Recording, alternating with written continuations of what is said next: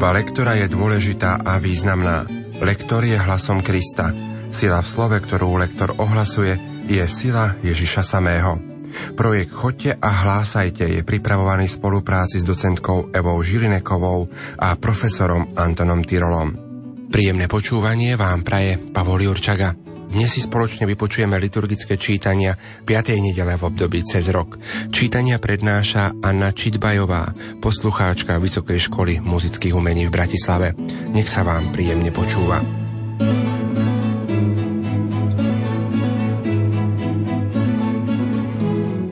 Text určený pre dnešné bohoslužby nám približuje starozákonného trpiteľa Jóba – Kniha o ňom hovorí ako o zmysle ľudského utrpenia v zornom uhle viny alebo neviny človeka.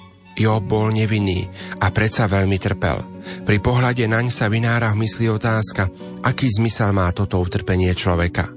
Dnešný úryvok začína všeobecným konštatovaním o námahe v živote každého človeka a potom prechádza na konkrétny prípad Joba. Starý zákon nepoznal presnú odpoveď, aj v Novom zákone zostáva táto otázka len čiastočne zodpovedaná. Podstatné však je, že utrpením sa možno pridať Ježišovmu utrpeniu a obetovať ho posveteniu sveta a vlastného života. Čítanie z knihy Job Job hovoril Či nie je tvrdý boj život človeka na zemi? A jeho dni ako dni nádenníka? Prahne pochládku ako otrok – ako nádenník čaká na výplatu. Mojím údelom sú mesiace plné sklamania a noci plné strastí mojím podielom. Keď sa ukladám na odpočinok, hovorím, kedy asi vstanem. A znova očakávam večer a zmietam sa v bolestiach až do súmraku.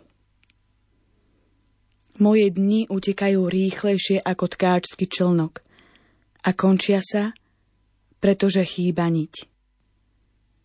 Pamätaj, že ako dých je môj život. Moje oko už viac šťastie neuzrie. Počuli sme Božie slovo. Slovo má docentka Eva Žilineková. Nejeden z nás pri čítaní knihy Job pociťuje v sebe istý smútok, žiaľ. A to je práve o tom, že záhady ľudského života nedokážeme pochopiť. Utrpenie a bolesť, to všetko je súčasťou Božieho plánu. Uvedomme si, že aj tento úryvok nie je treba čítať v strašnom smútku Skôr si uvedomme, že v poslednom verši máme napísané Moje oko už viac šťastie neuzrie. Ale nemáme napísané Ja už viac šťastie neuzriem. Moja duša to šťastie zažije. S takýmto nádychom by sme mali prečítať aj o všetkých týchto Jobových utrpeniach. Dajme si záležať na výslovnosti istých slov, ktoré nám môžu urobiť problém. Nádenník, v tomto slove máme dve N, opakuje sa niekoľkokrát. Potom pozor na zámeno mojím. Mojím je iné ako mojím. Zamyslíme sa nad tým, nehovorme niečo iné, ako je napísané. Pozor na konci v poslednom odseku máme spojenie tkáčsky člnok. Veľmi ťažko sa hlavne na východe vyslovuje toto slovo člnok, lebo väčšinou je tendencia povedať člnok. Nie, povedzme to pekne po písmenkách. Člnok. A toto s tým posledným, s tým nádherným povzbudením moje oko už viac šťastie neuzrie. Oprieme sa o to oko, aby sme našim bratom a sestrám vo viere naznačili, že naozaj ide o dušu, ktorá sa v šťastí zájde.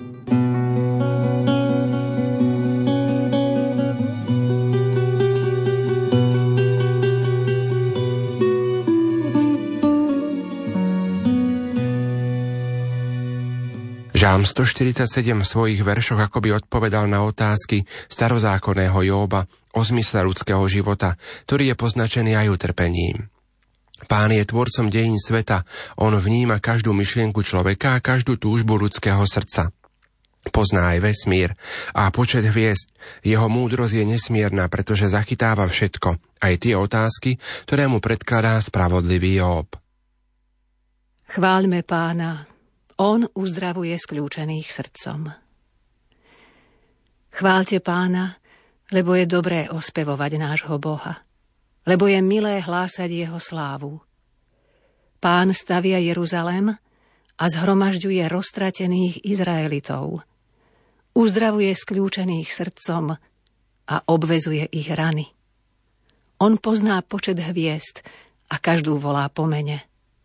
Veľký je náš pán a veľmi mocný. Jeho múdrosť je nesmierna. Tichých sa pán ujíma, ale hriešnikov ponižuje až po zem. K témam, ktoré sa spomínajú v prvom liste Korintianom, patrí aj Pavlová reč o ňom samotnom. Pavol tu hovorí, že do služby ohlasovania Evanielia zapojil všetky svoje možnosti a úplnú nezišnosť. Jeho jedinou odmenou má byť jeho vlastný podiel na evanieliu. Teda pohnútkou k ohlasovaniu evanielia je jeho vďačnosť za to, že sa ho dostalo aj jemu. Tak veľmi si Pavol vážil vieru, ktorá mu bola daná. Čítanie z prvého listu svätého Apoštola Pavla Korintianom Bratia, ak hlásam evanielium, nemám sa čím chváliť. To je moja povinnosť – a beda mi, keby som evanielium nehlásal. Ak to robím z vlastnej vôle, mám nárok na odmenu. Ale ak nie z vlastnej vôle, je to služba, ktorá mi je zverená. Aká je teda moja odmena? Že keď hlásam evanielium, predkladám ho zadarmo a nevyužívam svoje právo pri evanieliu lebo hoci som slobodný voči všetkým, stal som sa sluhom všetkých, aby som čím viacerých získal. Pre slabých som sa stal slabým, aby som získal slabých. Pre všetkých som sa stal všetkým, aby som zachránil aspoň niektorých. A všetko robím pre evanielium, aby som mal na ňom podiel. Počuli sme Božie slovo. Slovo má docentka Eva Žilineková. Tieto dve časti z prvého listu svätého Apoštola Pavla by sme si mohli prevziať, my lektori, ako motto našej práce.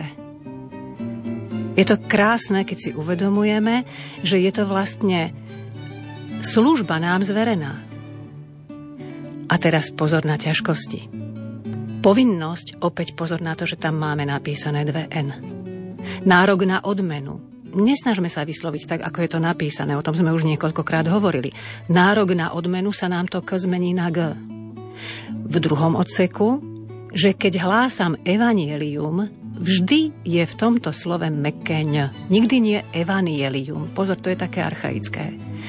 Predkladám je iné, ako keby sme to D respektíve T, keďže sa spodobuje, nevyslovili. Potom by bolo prekladám a to je zase úplne iné slovo. Vidíte, jedno písmenko a zmysel slova sa nám zmení. A v tom poslednom odseku slobodný voči všetkým sa stal sluhom všetkých, aby som čím viacerých získal. Nie je to tak demagogicky, aby som všetkých získal, ale čím viacerých. Pre slabých môžeme pokojne odsadiť predložku od tohoto slova, lebo zvýrazňujeme prídavné meno. Pre slabých som sa stal slabým. Pre všetkých som sa stal všetkým a opäť niektorých. A tá záverečná veta je pre nás veľmi dôležitá. A všetko robím pre evanielium.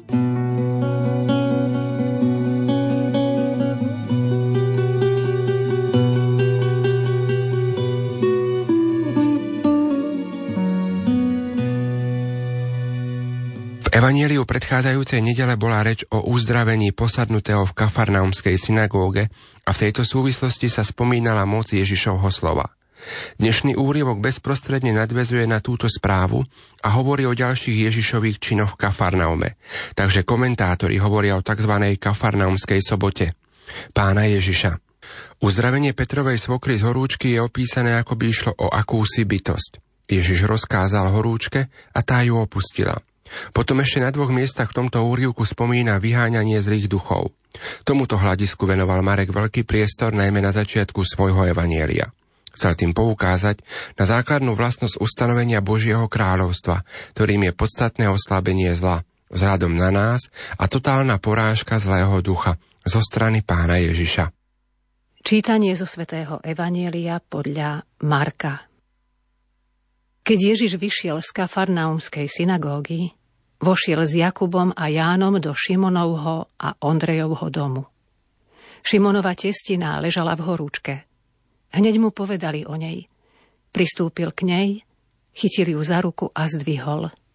Horúčka ju opustila a ona ich obsluhovala. Keď sa zvečerilo po západe slnka, prinášali k nemu všetkých chorých a posadnutých zlými duchmi. A celé mesto sa zhromaždilo pri dverách. I uzdravil mnohých, ktorých trápili rozličné neduhy a vyhnal mnoho zlých duchov a nedovolil im hovoriť, lebo ho poznali. Včas ráno hneď na úsvite vstal a vyšiel von. Utiahol sa na pusté miesto – a tam sa modlil. Šimon a tí, čo boli s ním, pobrali sa za ním. Keď ho našli, povedali mu, všetci ťa hľadajú. On im odvetil, poďme inde, do susedných dedín, aby som aj tam kázal, veď na to som prišiel. A chodil po celej Galilei, kázal v ich synagógach a vyháňal zlých duchov. Počuli sme slovo pánovo.